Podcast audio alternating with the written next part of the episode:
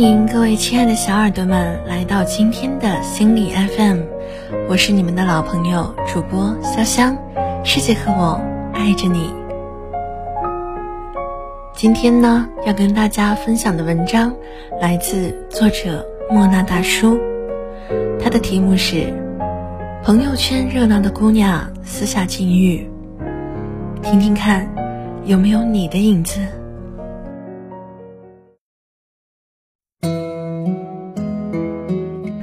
十七岁还单身一人，是不是很可怕？二十七岁还没适应一个人，才很可怕。后台有姑娘问我，独居多年是不是有点可怜？可怜说不上吧。我在北京也独居过很久，换灯泡、搬家具、去医院。有时候确实会觉得孤单，但不见得很狼狈。现在独居的人越来越多了，很正常。看了组数据，我国单身成年二点四亿，超过七千七百万成年人独居，这个比例还在上升，每六户人家里就有一户是独居家庭。前段时间，李佳琦在直播间说：“看我直播的人有那么多钱买买买吗？没有。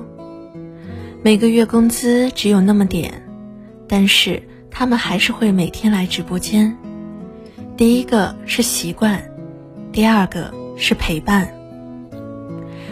每天下班回到家，就会觉得有点过分安静了。刷刷视频。”打开软件看看别人聊天，买买东西。一个人生活久了，自然会想对自己好点。为了排解孤独，所以会选择消费。我见过身边很多人，在微信群里异常活跃，但是在现实生活中却很少社交，宁愿一个人待着。一个人的生活对培养自己真的蛮关键的。面对着几十个平方米的出租屋，就你一个人。微信里即使有千百个人，但也隔着屏幕，没法陪伴你。独居的生活，其实会更贴近了解你自己。你会尝试着好好照顾自己，让自己变得开心。培养一些爱好，好好吃饭，好好睡觉。你会知道如何打扫家里，如何收拾衣物会更干净。你会买些香薰，养些植物，慢慢提高生活品质。你累了的时候，也会一个人做顿火锅，看看电影。没有什么救世主啊，生活里。就你自己。假日睡到很久才起床，精心收拾自己。厨房也可以安排的满满当当，烤箱、咖啡机，做喜欢的食物。不会被父母责怪熬夜，半夜也可以点想吃的外卖，吃很辣的东西，喝冰酒。音响开到很大，狂欢。做了不够健康的事之后，一个人去医院挂号，照顾自己。慢慢，你就会理解，什么样才是自己想要的生活。想各种理由拒绝朋友的邀请，周末也宅在家里陪陪宠物。在自我取乐和无聊之间徘徊，时而甜蜜，时而煎熬。一个人的生活，当然也有鼻酸和心累。不小心磕到了桌角，突然就委屈了起来。加班到凌晨，从公司里走出来，感觉有些孤单。睡不着的夜，抱着手机，总希望屏幕能突然亮起。其他人都觉得你小题大做，只有你自己知道为了什么。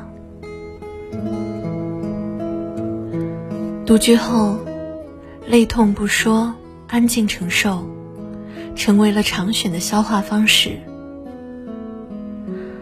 逐渐试着负重前行，去学着做一个情绪稳定的成年人。就连委屈，也成了需要安排好时间才能进行的事情。有时候实在绷不住了，真想找个放心的人倾诉。你能不能做我的紧急联系人？一个人好难啊。一个人是什么样的生活呢？我是传奇里的男人，只剩下一只狗，每天夜里孤独的嚎啕。少年派里的男孩漂浮大海，每天抓鱼、望海和老虎搏斗。他里的男人，隔着屏幕谈恋爱，释放感情。也有人在孤独和自我反省里，一点一点摸索到了。活着的本质，别期待任何人，靠自己，接受情绪，接受成长，也接受所有的无能为力。偶尔放弃逞强，承认自己没那么厉害，照顾自己，放过自己，也遇见自己。《生活大爆炸》里有一段很精彩。谢耳朵在朋友的婚礼上祝词是这样说的：“或许我自己太有意思，无需他人陪伴，所以，我祝你们在对方身上得到的快乐，与我给自己的一样多。”说的真好啊！两个人可以。一个人也没有那么糟糕，过你喜欢的生活就足够了。世界和我爱着你。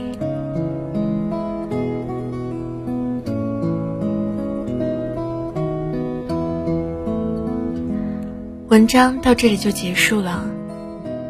其实我自己一个人的时候也有很多，那个时候。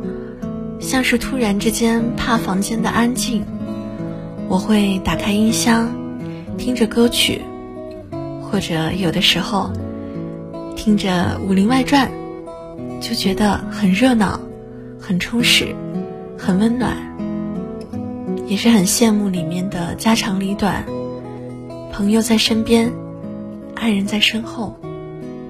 不过自己独处也没有那么可怕。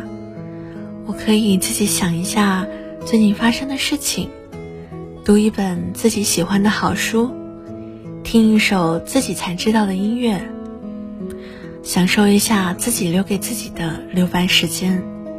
嗯，也很好。那么正在听节目的你，你在独处的时候喜欢做些什么呢？再次感谢作者莫那大叔带给我们的好文章。喜欢的朋友可以关注莫那大叔同名公众号，第一时间可以看到他的新作。如果你喜欢这期节目，欢迎在节目下方评论留言，关于你独处时的二三事，也可以加我的微信“潇湘全拼零五二七幺三”，分享你的故事或者是好听的音乐。关注心理 FM，发现更多温暖的声音。我是主播潇湘。世界和我爱着你，我们下期见。